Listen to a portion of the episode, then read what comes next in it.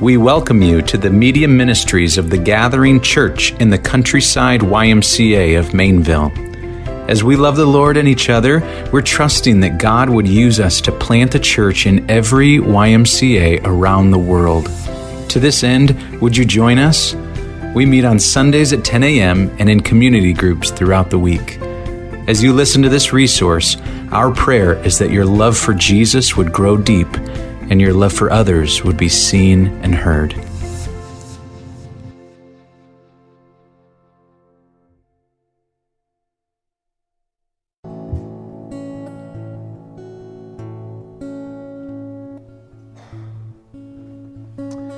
I love that song. Um, if, if you don't feel welcomed after that one, I just need to say it again you're welcome here. Uh, that song was an invitation for you to come and to trade your sorrows for joy. Do you feel welcome to do that yet? That song was an invitation that said um, that you can come to the person of Jesus with your thirst and have it quenched by the well of the person and work of Jesus. Uh, coming to church is so much more than just like getting inside a building. Have you, have you told Jesus where your heart's at yet? And that would be the goal. So let's pray. Let's bring our, our worship and our affections and our sorrows and our joys and everything to Him right now. So, Lord, what a Savior we have. We sing hallelujah because Jesus Christ has risen, He's, he's beaten death. He is reigning over all. He's in control. Like we love that. In principle, we love that He's in charge of our lives. And so, once again, this morning, we just we bow down, we lay down, we surrender. All those terms. That's that's where we want to be. Would your Holy Spirit help us to get us there? And so we love you and and we are looking to you through your word now. It's in Jesus' name we pray. Amen. You may be seated. And kids, at this time, you are dismissed. Ages seven and younger can head back to the lights ministry. Great job walking, kids. Well, good morning. Yeah, the high school and the junior high are meeting at the Allens tonight. Just a reminder, between 6 and 6.30 you can come and they'll have a great time. But uh, before that, we get to hear God's Word. And I'm excited to um, be sharing God's Word with you. Would you please open to the book of Mark? We'll be in Mark chapter 1. Last week we started this book together. Um, if you haven't had a chance or if you weren't here last week, I'd encourage you to go online and listen to it as it uh, starts off the pace and the tone of our time together in this wonderful gospel. Let me start off this morning like this. Uh, what was something that you wished started a little different? Wish that would have gone differently. I thought it was going to go this way and it didn't. Could I share a story with you just to start off? This is a story actually not of me, but it is. Uh, can I share a story of Paul and his first day at the job being a youth pastor? This is by permission. I'm not getting quite the reaction from you. Uh, uh, is it okay if I share this story? Okay, okay, here we go. The Super Bowl Sunday. Here we go. Come on. Get a little lively. Okay, so Paul, first day on the job. Becca, how old was he? I don't know, 20 something. 20 something. 20 something. Mm-hmm. Um, I asked Paul this week, could you give me an opening illustration because I'm, I'm hunting for something. He goes, oh, I got one for you. And he, so he's, he's wanting to like do really well, youth pastor. There's this school that's meeting in their, in their um, church. Um, they just had this like staff meeting, and um, he's just excited to kick things off. He's got his tumbler, right? He's got his coffee ready for the day. uh, it got a little bit cold after the staff meeting, his first staff meeting.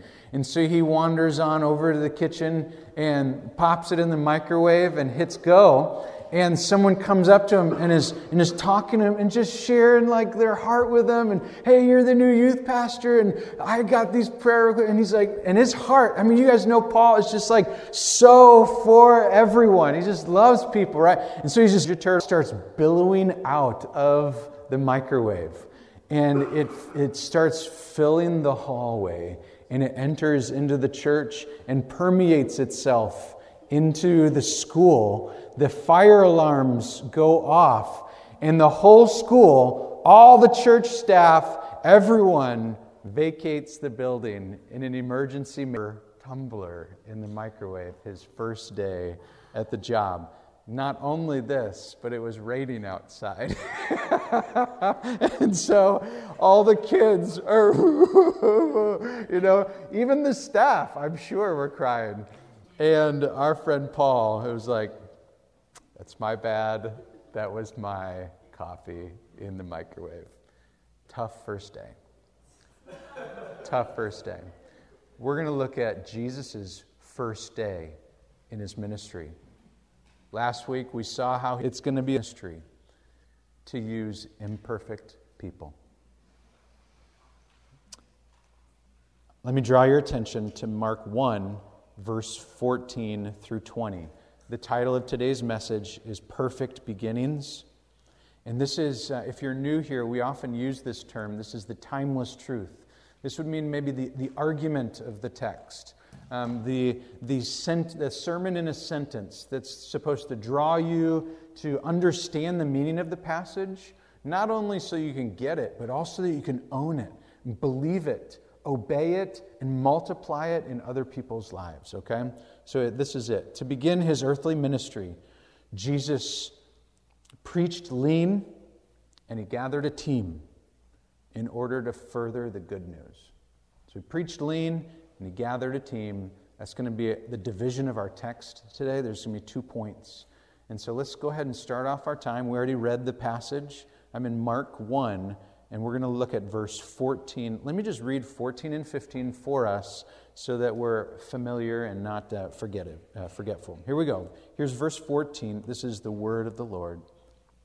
Now, after John was arrested, Jesus came into Galilee, proclaiming the gospel of God and saying, The time is fulfilled and the kingdom of God is at hand.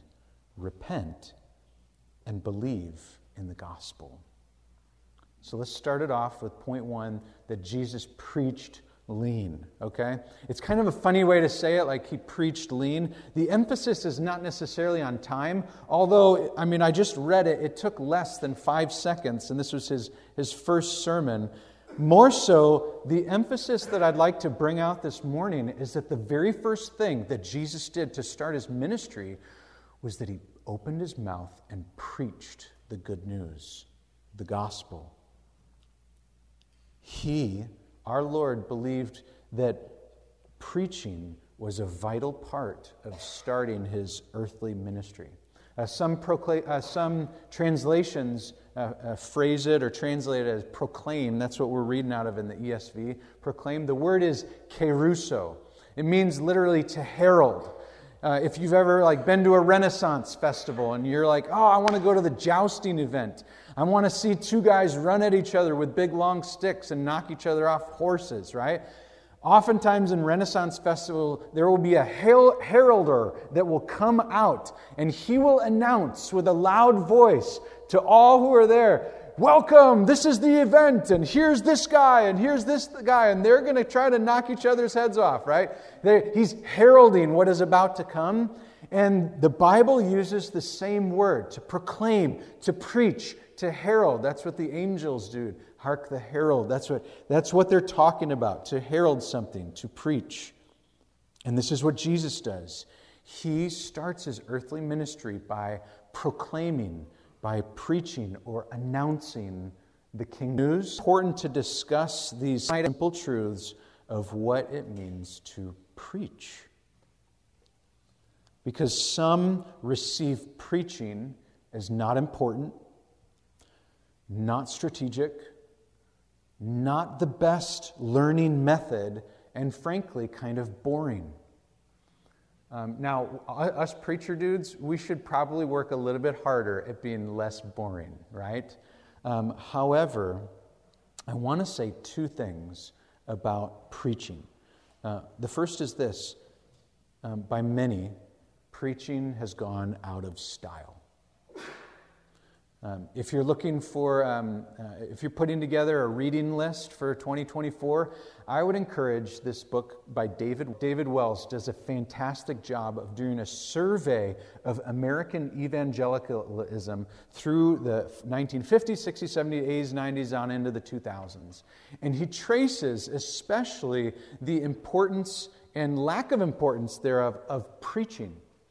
Um, uh, I love this certain part of this book that talks about uh, during the church growth movement, which is typically understood uh, by 1980s and 90s in America, where, um, where it became increasingly popular to um, devalue truth and to say, you know what, this idea of preaching isn't attracting the crowds. It's not growing our churches numerically. We don't think stylistically and principally it's that cool. And therefore, the church needs to figure out different ways to reach people. And so let's, let's become awesome, excellent, better than the world at, at worship. Let's do secular, let's do skits within our services to entertain. Let's do movies in our services to entertain so that they'll keep coming back. And maybe, if they, ability of our Wells even goes into detail about the furniture of the 80s and 90s and how it changed in the church. Um, for example, um, it was the invention of the plexiglass pulpit in the 80s and 90s.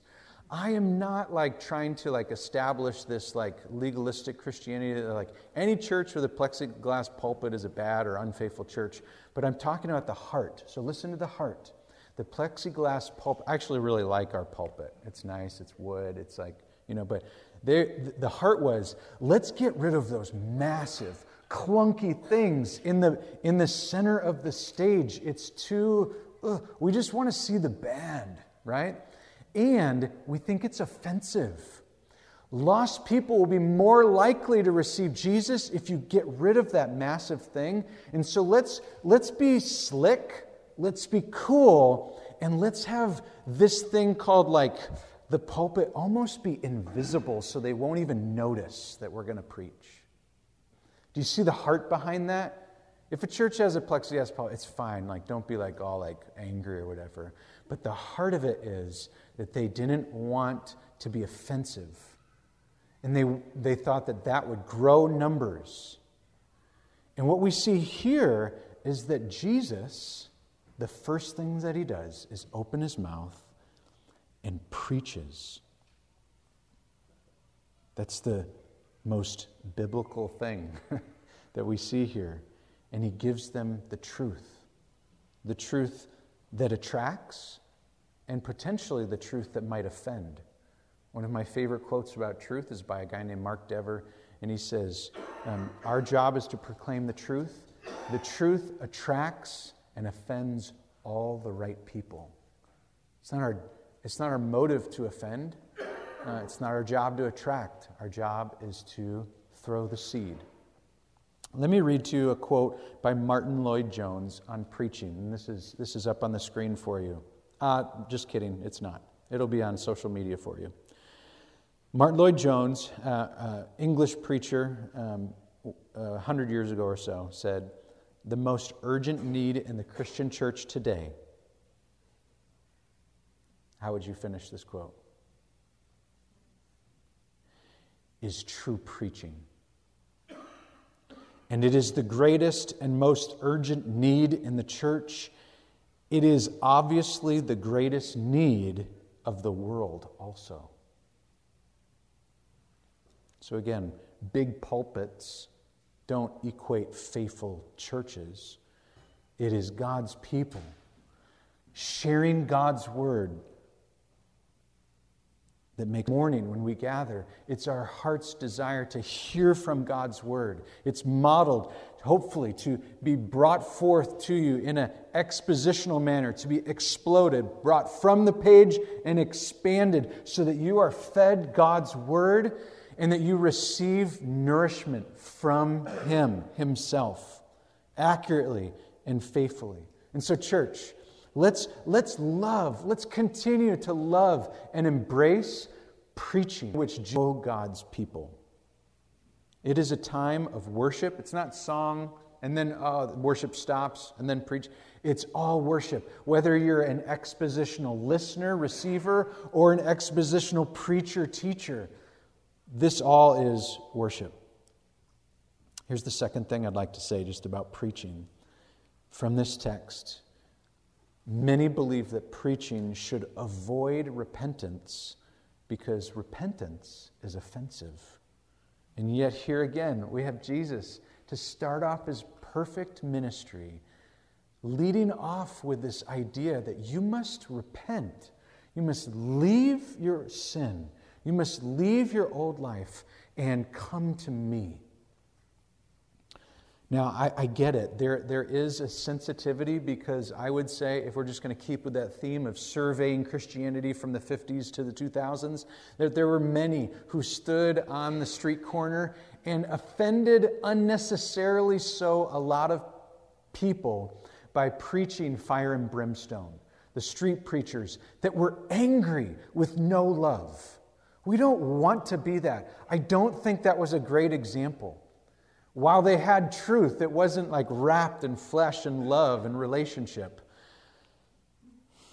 However, we might have swung too far the other way in saying repentance is not vital to understanding the gospel. And so I'm going to say something strong. Um, it might come across strong if we have baggage in this area, but um, nonetheless, I'm going to say it. Jesus called people to repentance. If we don't follow in his footsteps, we're not following Jesus. And if a gospel is presented without repentance, it is not a faithful gospel. There must be repentance in our gospel.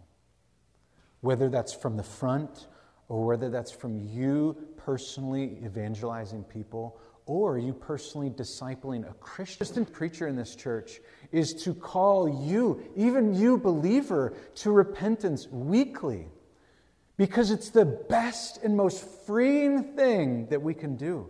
If you hear that you must leave your sins, Hinduism and of Muslim, let's just think Hinduism again this week. If you preach a, a message of Jesus without repentance to Hindus, they will embrace it. Of course, I will believe in Jesus. I'll add him to my other three million gods. And will they become Christians if they add Jesus to their other three million? No. You've just deceived them. If you don't call them, they must leave their 300 million gods. And they must embrace the one true God. And the manner in which you must leave your gods is repenting, saying, This is wrong, a wrong way of believing, and now this is right. But they can't be both right. I hope I'm, I'm just trying to display a slam dunk example of where you must call people to repent. This should go on in our daily life in our church where people are getting together and with grace and with truth and with gentleness and with patience, they say, Hey, bro, I just think you need to repent, man. I just think you gotta, you gotta leave that sin and you gotta look to Jesus. And not clearly and so in, in such a lean manner give us this model of ministry that we must embrace. So, students, just students, um, as you are looking for colleges, as you are embarking on this next chapter of life, don't forget uh, to also look for healthy churches where the colleges are located. That should be absolutely at the top of your list. Where's a healthy church and college? Because parents, kids, your kids need to be fed spiritually throughout college. And so when you visit the churches, right? If you're going on a college visit, stay over on a Sunday and visit churches. What are you looking for? Don't look on their website for if they have a singles ministry right away, okay? Don't do that. It's not the most important thing. What's the most important thing? Preaching. Will your son or daughter receive solid, biblical, faithful, accurate preaching that calls him or her to repent weekly and trust Christ for their life?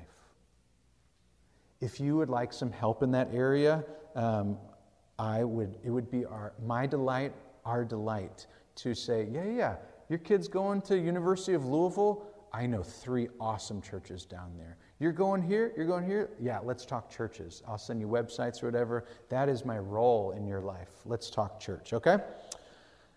That's the first point that Jesus preached it. And we're to do so the same. Second point is Jesus gathered a team. So he preached lean, and to start off his ministry perfectly, he gathered a team. So that's the second thing that he did. How would you start a worldwide, forever growing like movement? Would it be to recruit just a, a couple schmucks?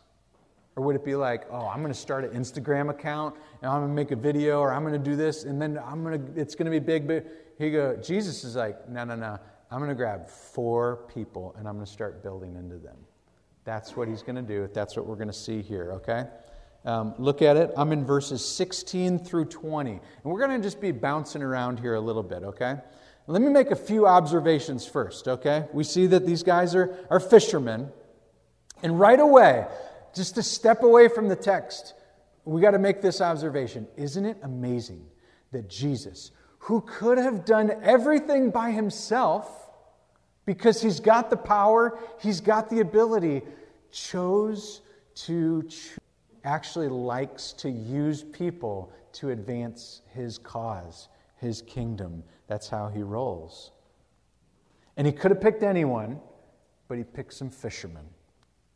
These guys were the lowest of low on the popularity totem pole. Um, they, they, he probably could have selected some guys that smelled a little bit better, right? But he chose these fishermen. Why in the world would you choose fishermen? Answer I think it takes a special guy to be a fisherman by trade. Let's just talk about what it takes to fish. All right? You guys with me so far? Any fishermen here? Heidi Constable's a fisher, a lady, a fisherwoman. Fish, I don't know how to say it. First, first thing it takes, um, an understanding that it's a difficult job to be a fisherman. Okay? Fishermen, they worked year round. They're not like the heat of the. Did these men, he had in mind this like, I'm going to make you fishers of men. And it would, be, it would be cool if you already understood what it took to be a fisherman by trade itself. This is a hardy group of people, accustomed to difficult, long hours. So it's, the job's difficult. Uh, the second thing I'm going to say is it took a lot of dedication. To be a fisherman, long hours, carefully practice skills, various techniques with throwing nets and mending nets and catching specific kinds of fish, seeking people in the same way. If I'm going to be a fisher of men, it's going to take some incredible care and dedication and skill. Here's another D word diverse. There's only one Hebrew word for fish, and it covered everything from minnows all the way to whales, okay? Um, there's all sorts of fish in the Sea of Galilee where they're fishing, which means these guys had to be a master of nets, right? Remember, back then it wasn't a, a, a just a one person game, it was a team sport.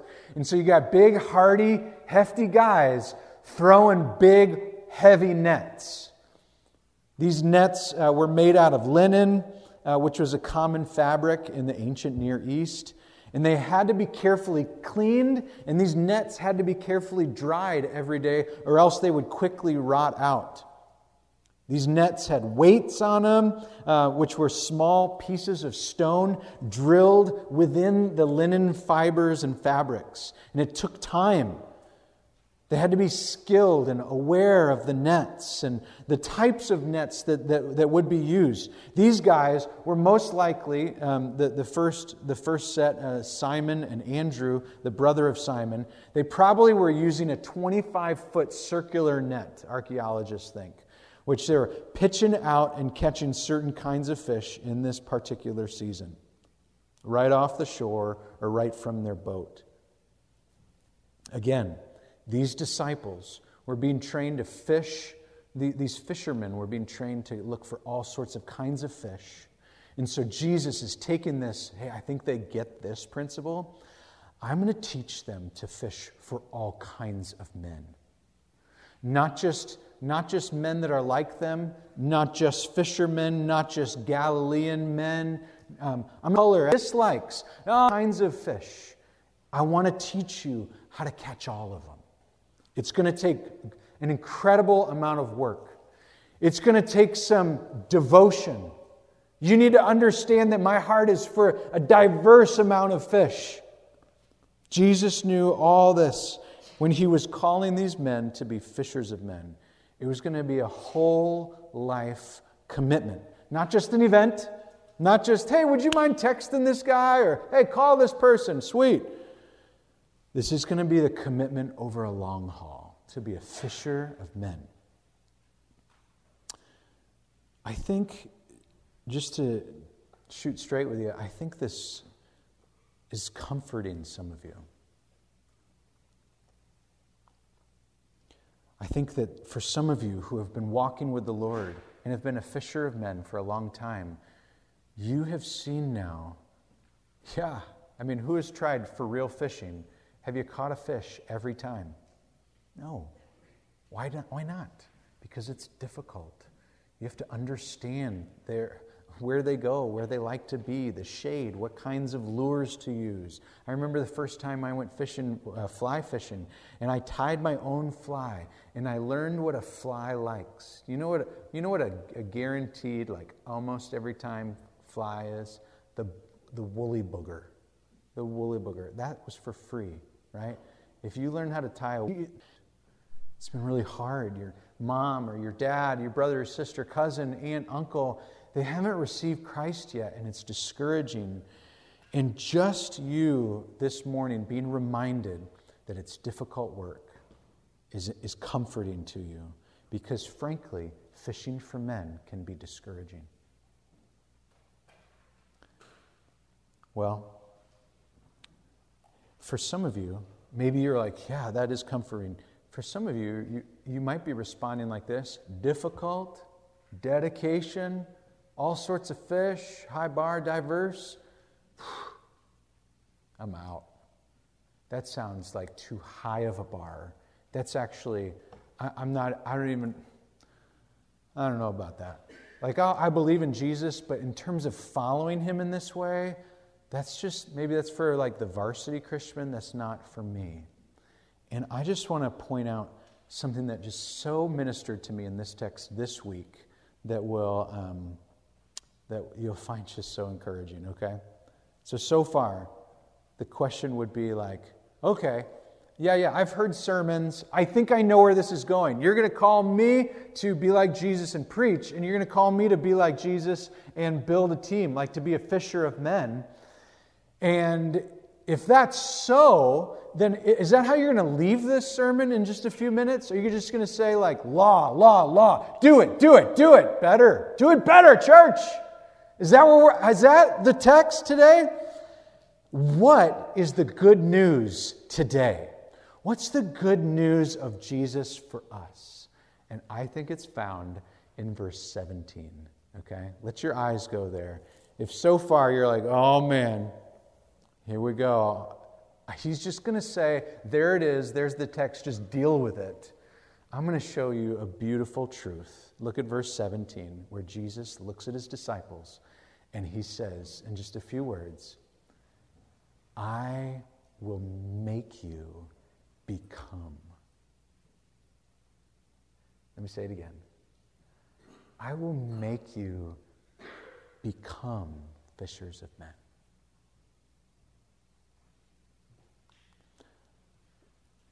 Let's dwell on that. The, the, the, creator of the universe, the one who makes all things, the great. it might not be right away, but, but I'm going to walk with you. The one who breathed his very life in us is not going to abandon us, but that is too high for us to do in our own strength and our own ability without him helping us become fishers of men. Right here, we have the most beautiful promise, and it was this Christ committed himself to completing the miracle in us. Did you catch that? This is the promise. I'll make you become. It was his commitment to us. It's the beautiful part about this text about that, that, that the fishermen do not have to have it all together. They don't have to like go, okay, uh, Jesus is going to save me, but like then I'm on my own. Commits to commits to transforming us from the inside out. Again, don't don't receive these words of, hey, you got to preach and you got to gather a team, so get to work as law. The goal would be for you to look to Jesus and say, Lord, would you help me become what I was intended for? To become a fisher of men. Friend, if you are a believer today, that, that is your mission. That is your task to fish for souls that they would become followers of Jesus. This is scary, and frankly, oftentimes it is forgotten. But Christ has covenanted with us to help us grow and develop to become fishers of men. He says, I'll never leave you. I will never forsake you. What I started in you, I will complete in you. I will grow you from one degree of glory to the next, to the next, to the next. That's a miracle. Today, my heart would be for you to see that and to rejoice in the work of Jesus in your life. Here's the next subsequent question, okay? What does the fruit look like of following Jesus like that? If you believe that He's committed to you to help you, how does that change you from within, and what does it look like on the outside? How does it manifest itself? Answer willingness. Watch these disciples. Watch what they do. Look at verse 16 through 20. Twice we see in, in this passage. Look at 18. And they what? Immediately left their nets and followed him. Both occurrences. There's two pairs of guys. He talked to the first pair and said, Hey, follow me. And they said, immediately left their nets and followed him. Next two guys, follow me. I'll make you fishers of men. They checked with their dad. The dad's got servants. He's okay. So if any of you are wondering if, if what, it, what does it mean to follow Jesus? Does it mean for me to leave my wife and children and go totally 100% in? No, no, no. Like Jesus loves family. Like he want these guys checked with the, with his dad and said, "Hey, I think I think dad's set. We're going to follow him." God uses willing people. I remember um, 10 years ago or so when um, at our previous church, I used to live in Texas, we were looking for a sound guy, okay? we were asking the Lord, Lord, would you help us? was like a faithful farmer. He didn't know anything about sound, but he was willing. He was teachable. He showed up on time. He was easy to work with. Um, so he just he didn't know anything, but he wanted to learn. He was and he was willing. And then we had this other guy. We had the farmer, and then we had this other guy who we called the astronaut. And he was brilliant. And he knew everything there was to know about everything. He was a know it all. He wasn't teachable. He ran sound for us one time, and we were, hey, could you turn it down a little? Maybe, we, uh, no, this is, oh, Wow, okay, right? Astronaut. Which one do you choose, church? Do you choose the farmer, willing, teachable, doesn't know beans, but is willing to grow? Or do you choose the crazy, smart, gifted astronaut who is not willing or teachable? It's, it's hard. It's a difficult decision. It, it's, it's this heart thing where you're like, well, I want to have, I want to have awesome sound right now, right? I don't want the to come out, right? We went with the farmer. And after him, uh, running sound for a year, two, five, ten years, it was awesome. Not just the sound, but the fellowship, the unity, the camaraderie that we shared, the growth that we shared. Was awesome. What is God looking for from you from this text? Will you leave your nets and follow him? That is, that's the message. But, but that would be principally. That would say, yeah, I'm willing to follow him in any area of life. And through this text, we're going to see all sorts of areas. And so I'm going to be a little bit more particular, not just principally, are you willing to follow him? But in this text, it specifically calls you to follow him in two areas. And I think you can uh, sense or anticipate com- them coming. The first area would be Are you willing to preach?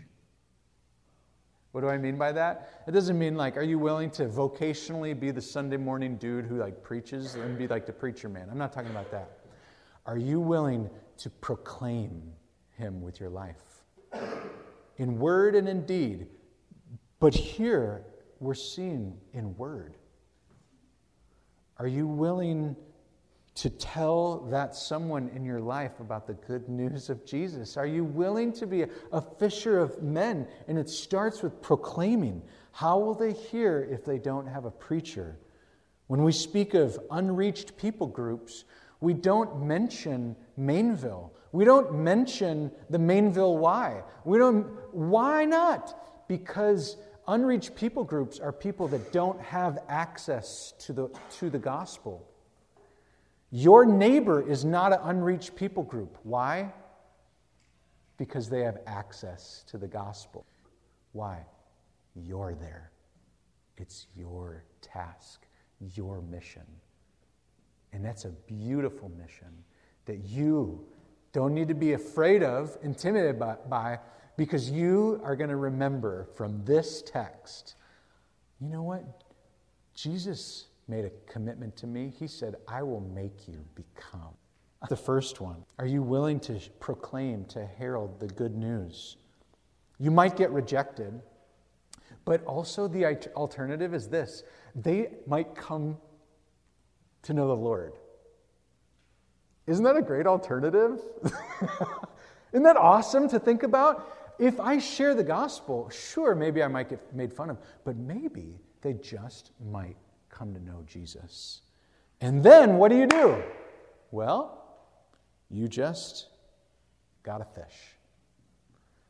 Uh, there's a man how to fish, feed him for a lifetime um, of being a fisher of men, being a fisher of souls is helping people grow to know and grow in Christ. And so now you've just started to build a team. And so the other willingness factor would be are you willing to be a fisher of men, to grow and build a team? To be willing to pour out your life for others, to help them grow, to teach them, to disciple them, to become fellow fishers of men. Not just, here, here's a fish. Because that's sometimes our, our mistaken false definition of evangelism, isn't it? Oh, I'll pray for you. Or, God bless you. There, I salted my speech. I just, I just did it, right? That's not the gospel. That's not, that's not proclaiming. It's a nice start, but that's not it. That's not it. This text um, is a fantastic text. Uh, this text is especially uh, special to Hannah and I. Um, when Hannah lost her dad, uh, 15 years ago. Um, I remember being in the, um, the funeral home, and the, the guy in charge where we were buying the casket and where we were, where we were buying the headstone, um, after he got after he like saw the funeral and met all of John, his name was John Weber. He met, uh, after he met all of John's friends and met John's family, and we were just grieving and sad, and, and we knew we knew we wanted his name on the gravestone. We knew we wanted the dates, and he was so many things we didn't really know what to, to say on the gravestone. And the guy who had never met John, this was his observation. Well, after meeting all you guys, all your family, all his family, after meeting all his friends, I'd put fisher of men on that headstone. Seems to me he was a fisher of men. What a legacy. My, my father in law was remembered even by a guy who didn't know him as a fisher of men. Church, one day, uh, if the Lord tarries, um, you'll pass away. Will you be remembered by being a fisher of men?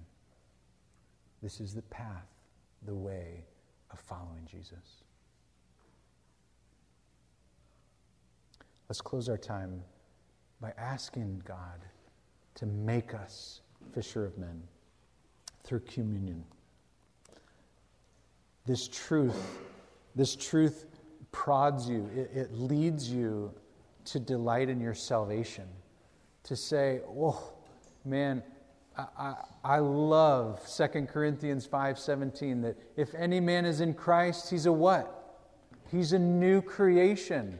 The old is gone, the new has come. This is what Jesus does with a person when he, when he causes them to be born again, when he gives them new life, when he takes their heart of stone and gives them a heart of flesh that's soft to the things of God, he helps them grow to be made more like him. He was, uh, but prior to being uh, on the road to the cross, he brought his disciples in and he gave them, he gave them structure to help them remember him so that they can follow him. He wanted all his followers to do this for all of time because he called them, he said, Do this continually in remembrance of me. And so he brought them together and he took bread and he broke it and he said, This is my body, which was broken for you. And you, if you follow me, your heart's going to break. And your body might even break in, the, in just the intensity and the high covenant you're going to need to be forgiven and cleansed from all unrighteousness. You got to have that. Not just at salvation, like, oh, okay, I'm good to go, but you got to have it continually. And so I'm calling you, he says, to, to remember this and to celebrate your forgiveness. And so I'll do the same.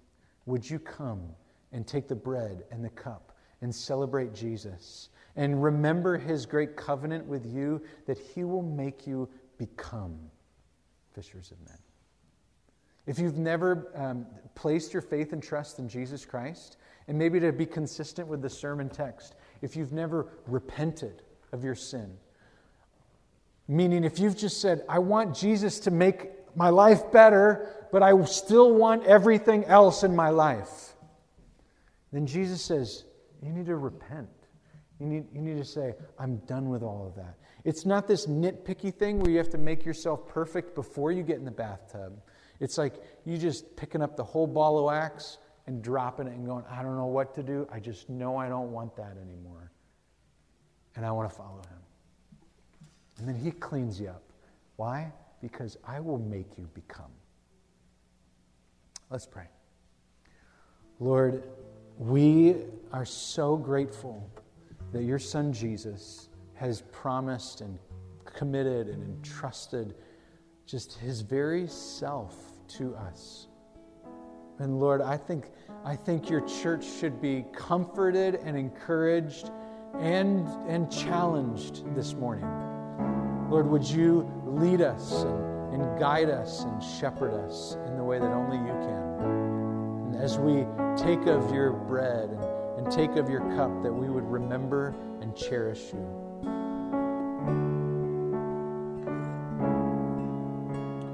Lord, for those who don't know you, and as they as they sit and, and watch this silent sermon, Lord, I pray, Lord, that you would open their hearts to the gospel, the good news of God. And so we come to you now.